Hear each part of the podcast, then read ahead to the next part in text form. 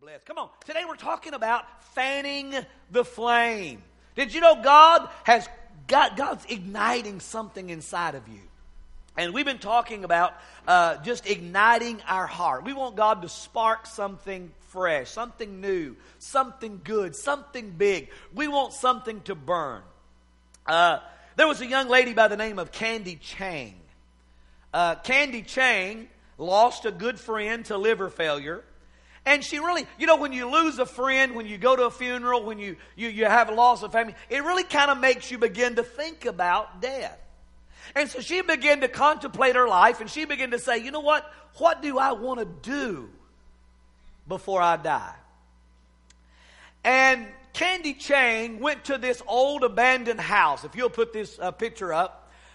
This is in New Orleans, 2011. And she painted a chalkboard on this old abandoned house, and she just simply wrote the question, "Before I die, I want to."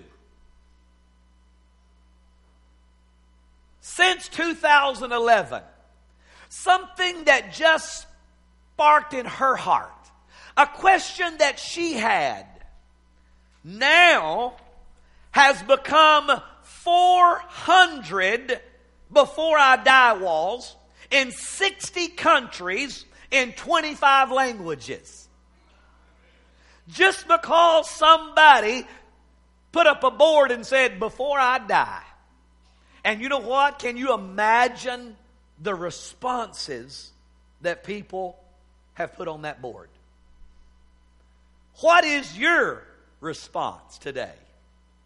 Today we're going to talk about fanning the flames. We've talked a lot about broken down walls and what causes us to weep and what brings us to tears and what's our hot button, what ignites us, what bothers us, what angers us. We talked about the first week, getting out of the easy chair. From this chair, I'm telling you, if you stay in your lazy boy all of your life, you're never going to accomplish anything. Now, in the chair, you might have a dream or a vision, but you're going to have to get out of the chair to fulfill it.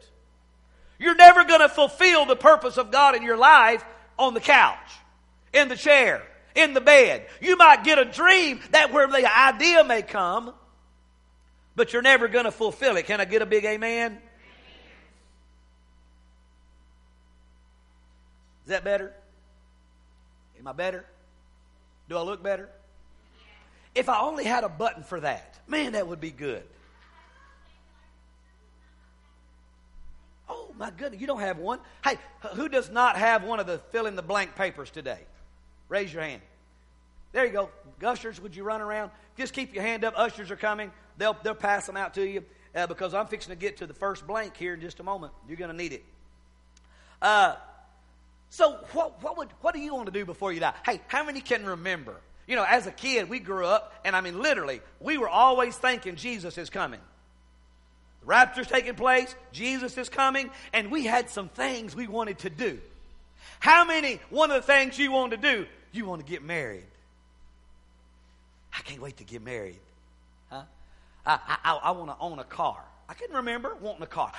Jesus, if I could just own a car before you come. And then I got a car.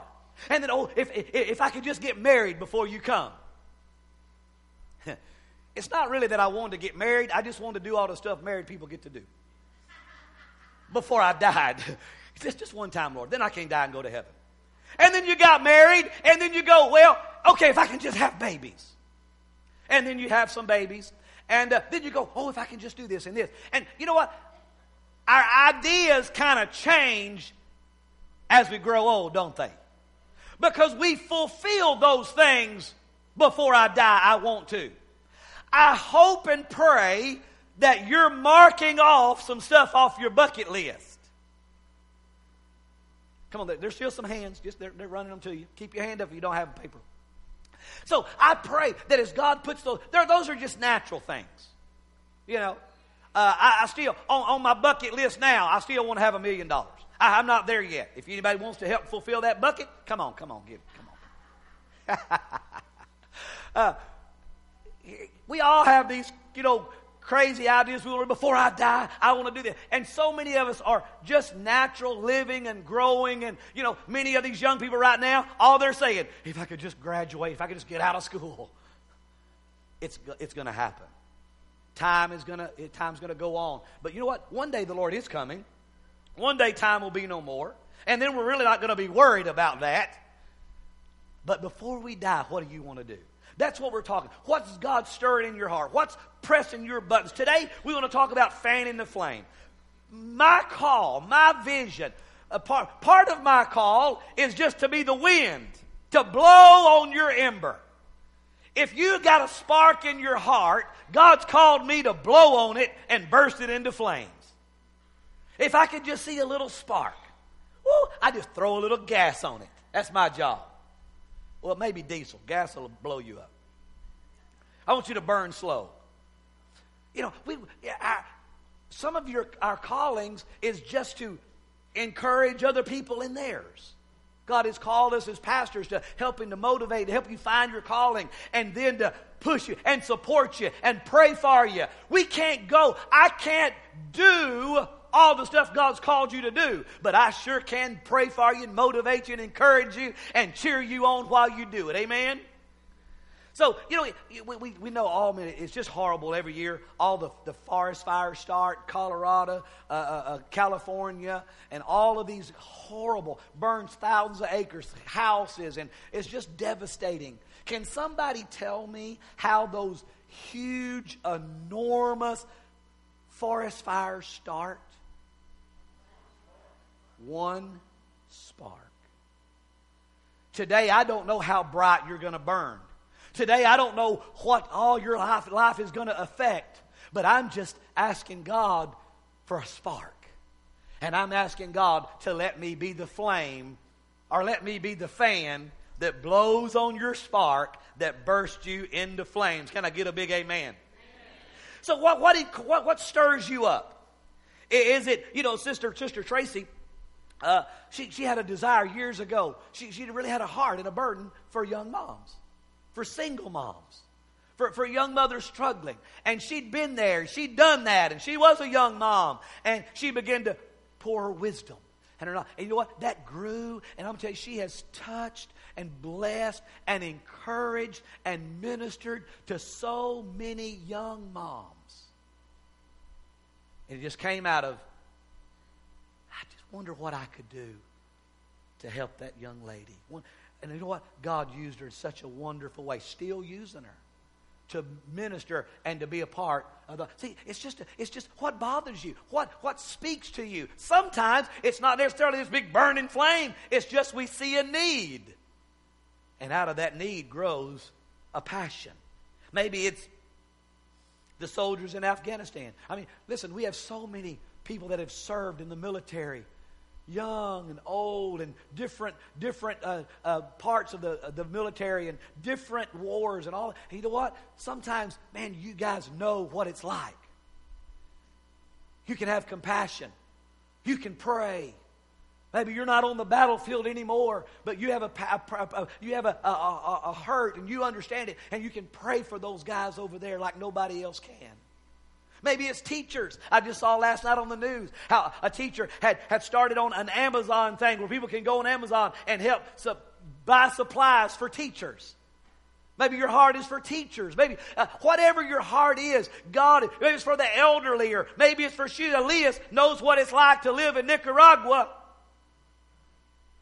with no shoes and just one pair of underwear.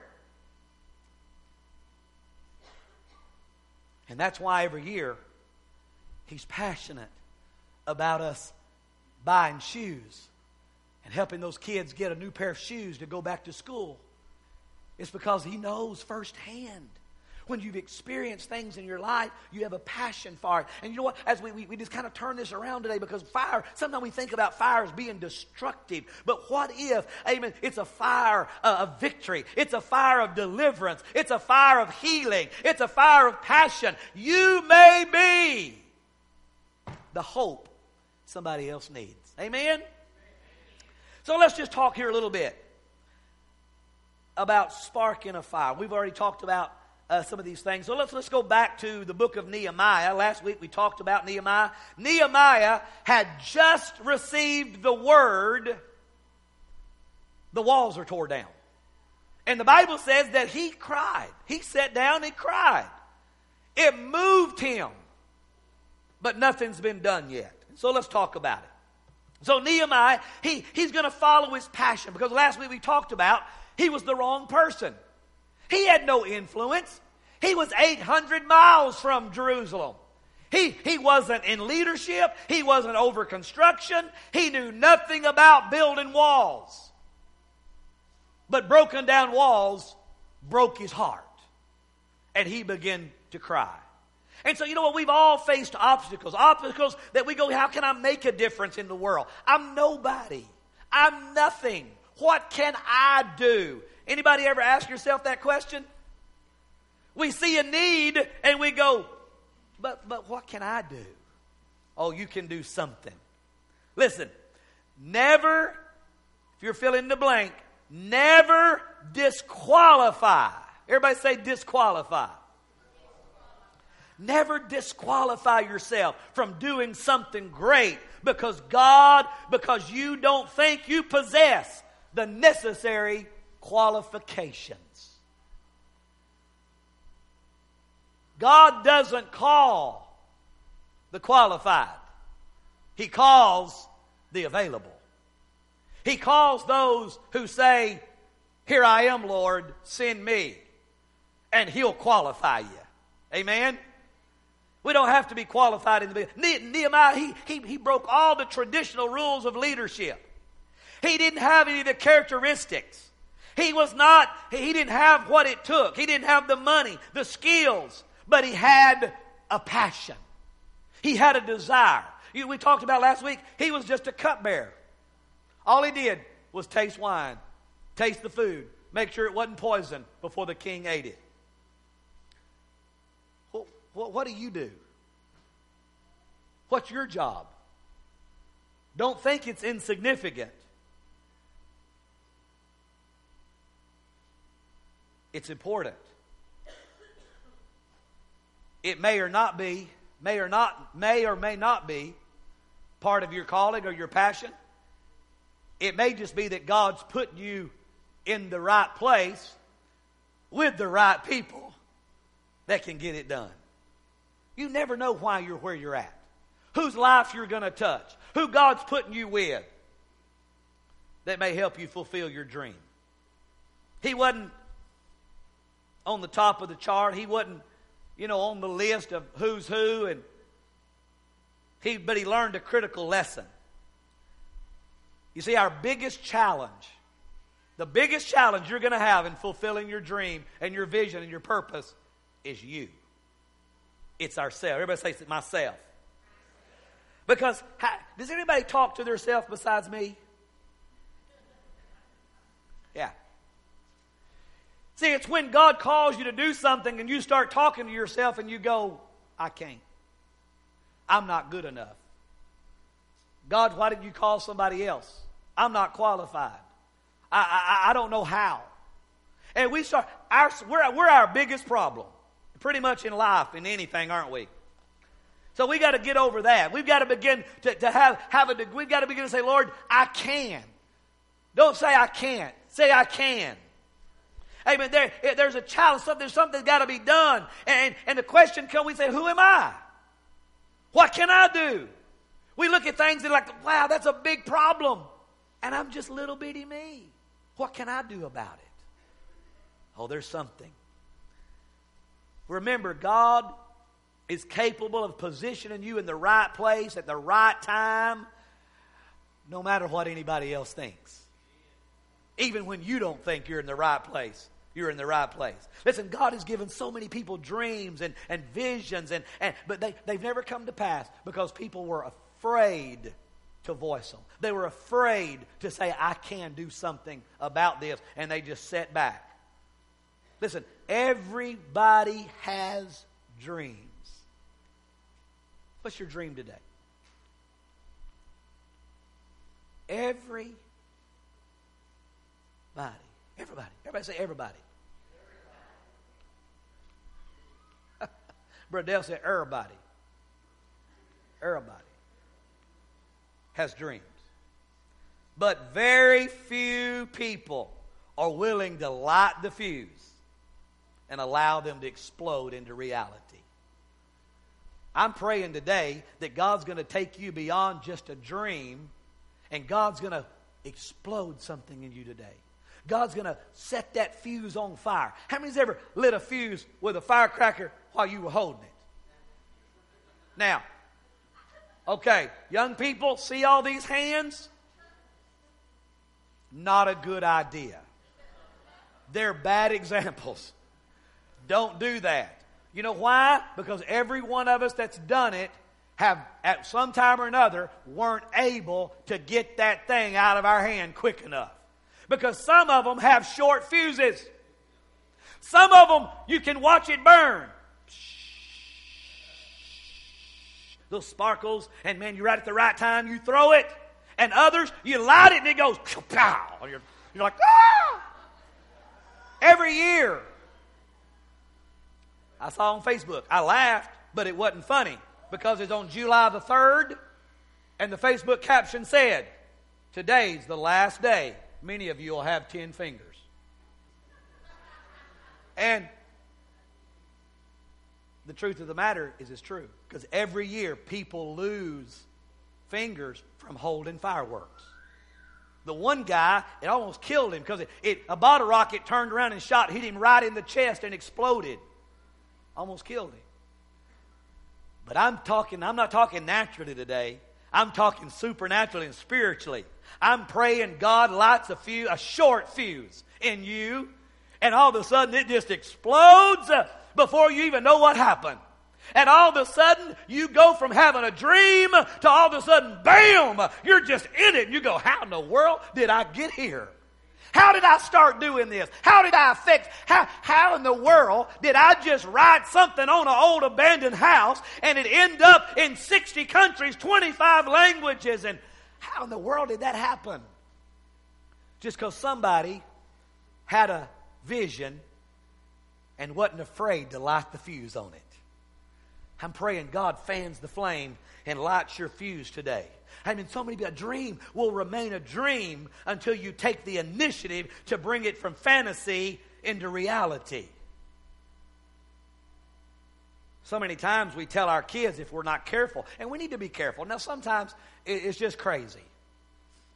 But I'm telling you, we've got to be careful telling our kids that's just a fantasy. They have big dreams, and they're wild, and they're crazy, and I'm going to do this, and I'm going to do that. Listen, instead of telling them that's crazy, why don't we just kind of help them and mold them and shape them and help not kind of squash their dreams? Amen. Because people need to dream. Because I'm telling you, dreams do become reality. Man, if we could have just imagined, if I could have just envisioned, how can I take a piece of plastic and make it into a circle so people can put it around them and go, I'd be a multimillionaire. Somebody dreamed it and somebody said, that's stupid. And now when everybody buys a hula hoop, that guy that it envisioned it and built it is like, how stupid am I now? Listen, what you call stupid is somebody else's $1 million invention. Isn't it easy to invent stuff after it's been invented? Jacob, he was little. We were driving down the road, and he all of a sudden he had this epiphany. He had this amazing idea, and he started explaining, if there was a way, Dad, that while you're driving, that you could just take your foot off the gas, and it would just go by itself. And he did. And then we had to explain to him gently, son, that's already been invented. It's called cruise control. But he didn't know that. I mean, in his little mind, he just came up with that. It was hilarious. Oh, but you know what? God give us a vision for something that hadn't been invented yet. Amen? And don't listen to people that say that's stupid. If God's given you a dream, come on, dream big. What's your dream? Yonggi Cho, pastors in China, the largest church in the world. He used to go around saying, I'm pregnant with a bicycle. See, he was believing God for a bicycle. In Korea, yeah. And he began to, I'm pregnant with it. And he prayed and he sought God. And guess what? A bicycle came forth. God provided that bicycle. What are you pregnant with today? You don't know what it looks like. You don't know you don't know what color hair. You don't know what color eyes. You don't know if it's going to be smart or not. If it's going to, you have no idea. I mean, you might be like the Asian family. They had 2 babies, and when the babies were born, they were both white. They looked at each other. Uh-oh, something ain't right. You know what happened? These 2 families had artificial insemination, and he put the wrong babies in the wrong families. Can you imagine? All of a sudden, how you're going, that don't look nothing like me. It took, they were supposed to have girls, and they had 2 boys. Anyway, it took 6 months. The kids are back with the right families. Mistakes happen. But you know what? Can I tell you? You're never going to be pregnant with somebody else's dream. God's never going to put somebody else's call. Oh, Lord, that's not for me. Oh, it's for you. Why are you giving me this dream? Why is it? It's too big for me. I can't do it. No, you are the right person. God picked the right one. You have the ability. You can do it. Listen, you'll die with your dream unless you're willing to act on it. Somebody say, I'm ready to act. What have you got to lose? Who cares what people think? Well, but I might fail. Hey, listen, when they asked Thomas Edison how many times he failed, I said, I didn't fail any. I just know thousands of ways that it don't work. It's not a failure. It's a trial. This is just a test, just a trial. I tell you a lot of things that don't work, but let me keep going until I find one that does. Amen? Hey, what about the guy that is a pilot? He's an airline pilot. He works for Northwest Airlines. He flies a 747. And in 1987, Robert Plath, now think about it. Every day he gets off the airplane and he's got to carry a suitcase, okay? In 1987, Robert Plath got out in his little workshop and began to tinker around, and you're never going to believe what crazy thing he did. He put 2 wheels on a suitcase and taped a handle on it. How many has a suitcase with wheels and a handle? Yeah, you made him rich. Thank you very much. But you know what? I bet that airline pilot got off that airplane every day and said, you know what? I'm tired of carrying this bag. If I could just roll it. And he built it. He made it. I'm telling you, listen, God's given Brother Sonny so many inventions. And you know what? There's a bunch of them he's made. And he's built. And he sold the patent. Yeah. That's why he's sitting here relaxed today. He's blessed. But you know what? I know he's got some more. He's got some more. He's not done. Listen, God's not done with you yet. Now, you're not going to do everything God's called. Some things you go, that's a good idea, but I put that on the back burner. And there's other things that you do. There's natural things, there's spiritual things, there's family things, and there's ministry things. Did you know you can have lots of different dreams? You don't just have to be stuck in one. God can give you a lot of plans and ideas, but I'm telling you, there's one that's going to come to the forefront. There's one that's going to help other people. God's really interested in not just helping you. He's interested in helping everybody. Did you know the guy that invented the CAT scan was a Holy Ghost-filled Christian believer, and God gave him that in a dream? How many people's lives have it saved? Been able to look inside, see what's going on. Let's look at how do we ignite this spark? Prayer and intercession. Everybody say prayer and intercession. Prayer and intercession. Nehemiah 1:1. Lord, let your ear be attentive to the prayer of this servant and the prayer of your servants who delight in revering your name. Give your servant success today by granting him favor in the presence of this man. Now, who did Nehemiah work for? Did Nehemiah have what it takes to fulfill his dream? Did the king? And Nehemiah prayed, God, grant me favor in the presence of this man. Come on, God, some of you need to begin to pray God give you favor with your bosses. Favor with your co-workers. Favor with your neighbors. Favor. Because I'm telling you, God can cause other people to finance your dream. Prayer is always the first step. Amen?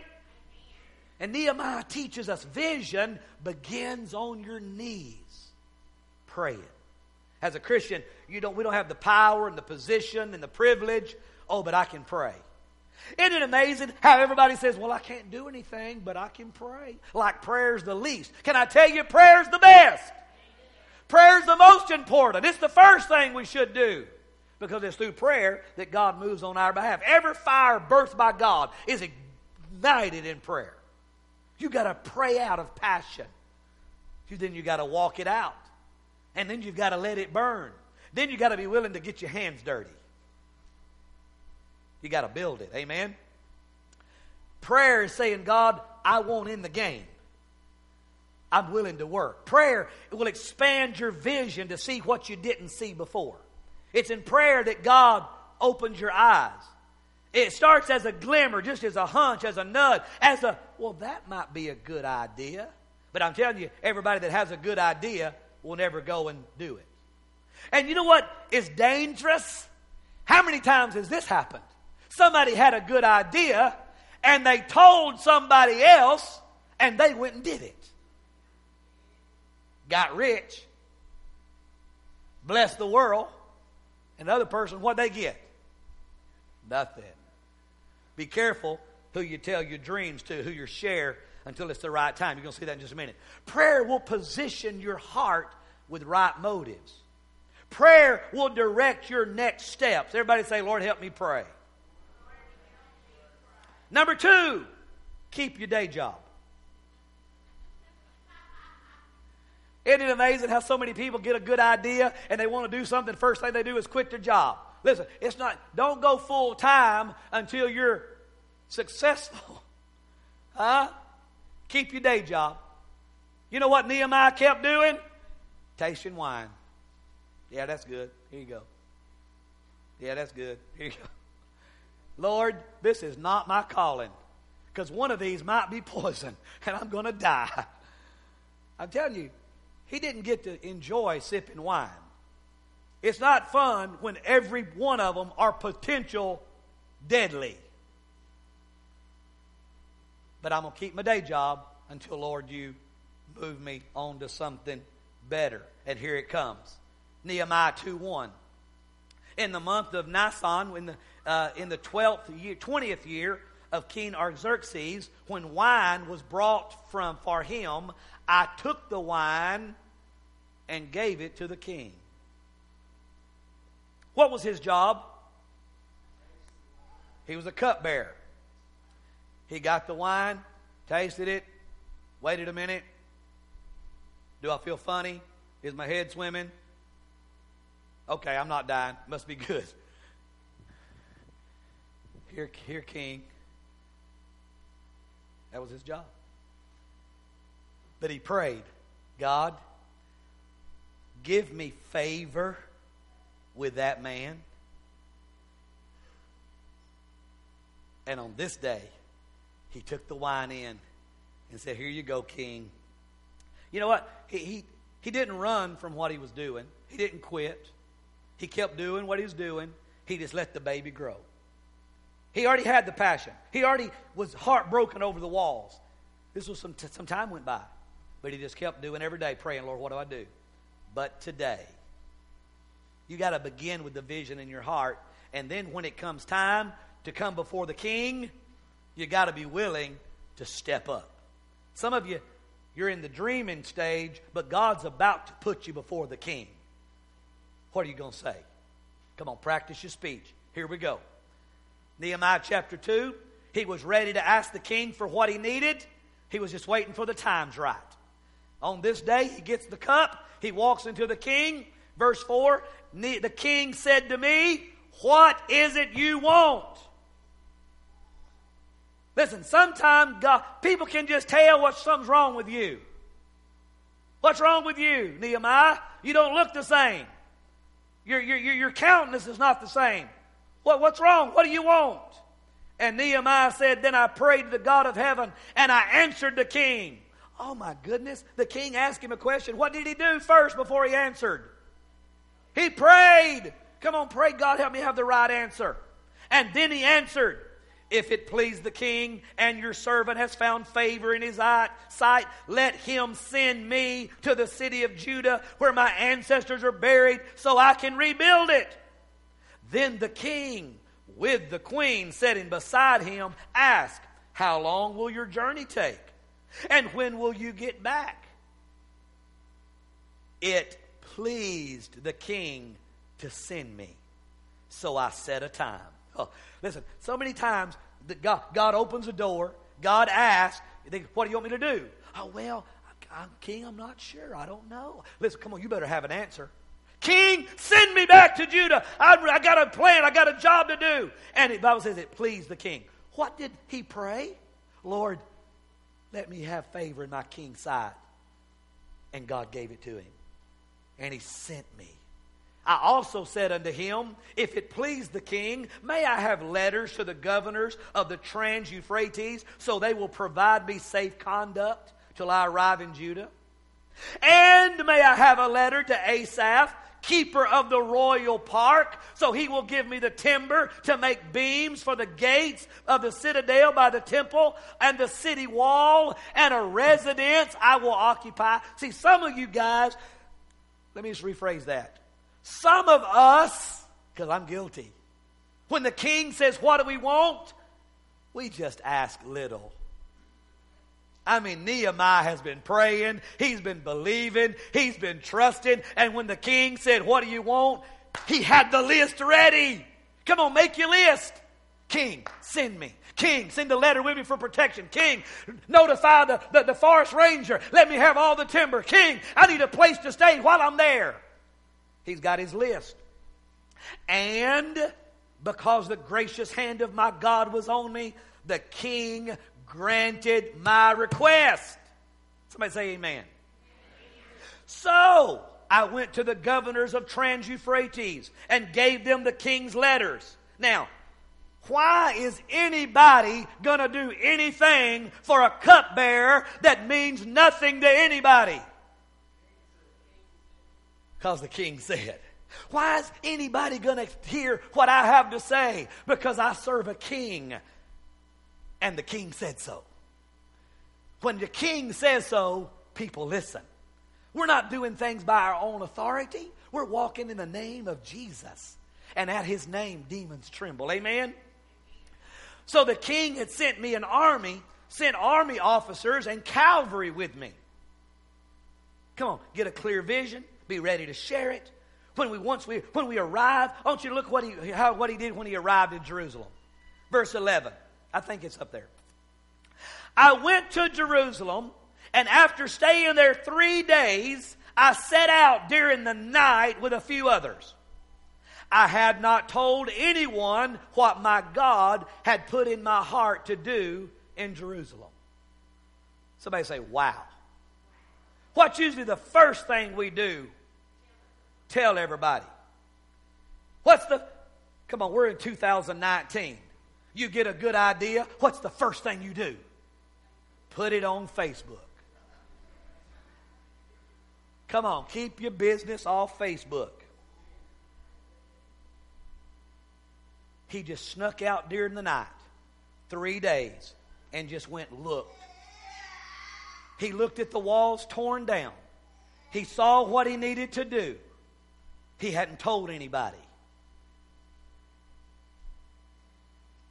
I had not told anyone what God had put in my heart to do for Jerusalem. There was no mounts with me except the one I was riding on. By night, I went through the valley gate toward the Jackal Well and the Dung Gate. We just went and saw the Dung Gate. examining the walls of Jerusalem, which had been broken down, and its gates, which were destroyed by fire. Then I moved on toward the fountain gate and the king's pool, but there was not enough room for my mount to get through. So I went up the valley by night, examining the wall. Finally, I turned back and re-entered through the valley gate. Number three, take inventory. Did I never tell you number three? I'm so sorry. Let me go back. Oh, I'm sorry. Number three, survey the land and discover God's plan. So that's what Nehemiah's doing. He got there, he got on his horse, and he didn't tell nobody. He just started riding around, looking at the gates broken down, looking at the walls torn down, looking and saying, because he had been in another country, 800 miles away. He just heard. He had to get there and say, okay, what is it actually God's called me to do? How big is it? How big a job? And I'm telling you, sometimes it can get overwhelming. I mean, from 800 miles away, whoa, let's go build a wall. And then he got there and went, oh, wow, this is a bigger job. And sometimes we can get overwhelmed and we can give up and we can quit. But can I tell you, amen, if God's called you to do it, there's no job too big. Let's keep going. We got to finish. I'm sorry. I got to preaching too much earlier. Here we go. Number four, take an inventory and gather people of like passion. Everybody say like passion. Did you know in this world, you're not the only one like you? There's other people that like what you like. Do you know why Bluebell has so many flavors? Because everybody likes a different one. Did y'all hear about the new flavor coming out? Lickety Split. It's going to be so good. Just don't pre-lick it. Take an inventory and gather people of like passion. Not everybody likes Rocky Road. Not everybody likes vanilla. So listen, you can find somebody that likes the same thing you do. But you just got to look a little bit. So Nehemiah 2:16. Listen to this. The officials did not know where I had gone or what I was doing, because as of yet I had said nothing to the Jews or the priests or the nobles or the officials or any others who would be doing the work. Wow. See, we think, oh, I need to tell the people that's going to do the work. No. He didn't tell them. He just went out and surveyed it, see what needed to be done, and got a plan. If you tell people what to do before you know what to do, it'll never come to pass. You got to have a plan. And then you need to know how to execute it. So, verse 17. Then I said to them, you see the trouble we're in? Jerusalem lies in ruins. Its gates have been burned with fire. Come, let us rebuild the wall of Jerusalem. We will no longer be in disgrace. I also told them about the gracious hand of my God on me and what the king had said to me. Let's don't read that last part. Let's stop there for a second. Who are you? Why are you coming up in here telling me what to do? I don't know you. I'm just living. We're living here. We're living amongst these torn down walls. We don't know what to do or how to do, and nobody has come up with an answer, and we don't have the money, and all of a sudden somebody shows up, surveys it, gets the plan, and then steps up and said, hey guys, hi, my name's Nehemiah. And let me tell you a little bit. I heard about the walls. I heard about what was happening, and it broke my heart. And I want to do something about it. But it's not just me. I have a king back in my country. And the king has financed the whole thing. He has given me an army for protection. He's given me a place to live. I've got a letter right here that they're going to give us all the timber we need. We've got everything we need. I just need somebody that can help me. I've already surveyed it. I've already looked. I've got a plan. I've got the finances. I've got the vision. Who's with me? And you know what they said? And they replied, let us start rebuilding. Listen, there are people out there that want to do something. They want to work. They just don't know how, and they don't have anybody to lead them. But if you'll get a plan, if you'll get a vision, if you'll get favor with the king, when it's time and you step into that calling, there will be people willing to work and help. Number 5, find a need and start with what you have. The task Nehemiah was about to undertake was huge. I mean, we just came from Jerusalem. We saw those walls. The stones, they're huge. I don't know how in the world they moved them. This was a huge task. With our modern equipment, I mean, we're talking, it took a year. I don't know how long it would take with all of our equipment we have today. But Nehemiah found a task. Find a need and start with what you have. And then see if God will help. Can I just jump to the end of the story? Now, they didn't build it without opposition. You're never going to fulfill your dream without opposition. There was a time when their people were fighting against them, and the Bible says they had a trowel in one hand and a sword in the other. That's dedication right there. I mean, I can't focus on hardly but one thing at a time, much less lay stone and fight at the same time. But they had some opposition, but they didn't give up. And they got in there and they worked. And guess what? They rebuilt the walls in 52 days. It's miraculous. God was with them. God supplied. But it all started because one man heard something and it broke his heart. It all began one brick at a time. Pastor, how can I do that? Pastor, that elephant's big. How do I eat it? One bite at a time. You can't do no more than you can. Just do what you can and find somebody that can help you. Don't try to reach 20 people or 50 people. Can we just reach one? Think about it. From the rest of this year, from July the 21st, is that today? To December the 31st, what if just each family brought one person to church? A sinner, a lost person. And God touched their heart and they got saved. And they brought their family to church. We could double. See, we're all of a sudden thinking, I got to reach 20, I got to reach 100. No, just reach one. Just find a need and seek to fill it. Start little. Start with one brick. Find one person. Find one need. Start with the natural. And let God put His super on your natural. Amen? As we close today, Jesus.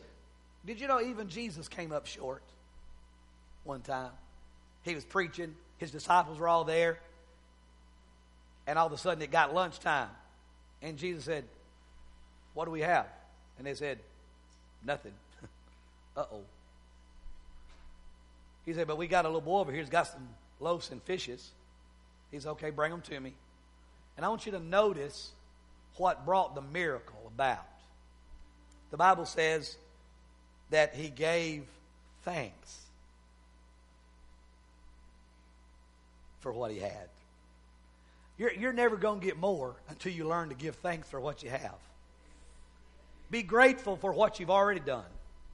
Be thankful for where God's brought you. And when you begin to be thankful for what you have and take what you have and bless others, God just kept multiplying it.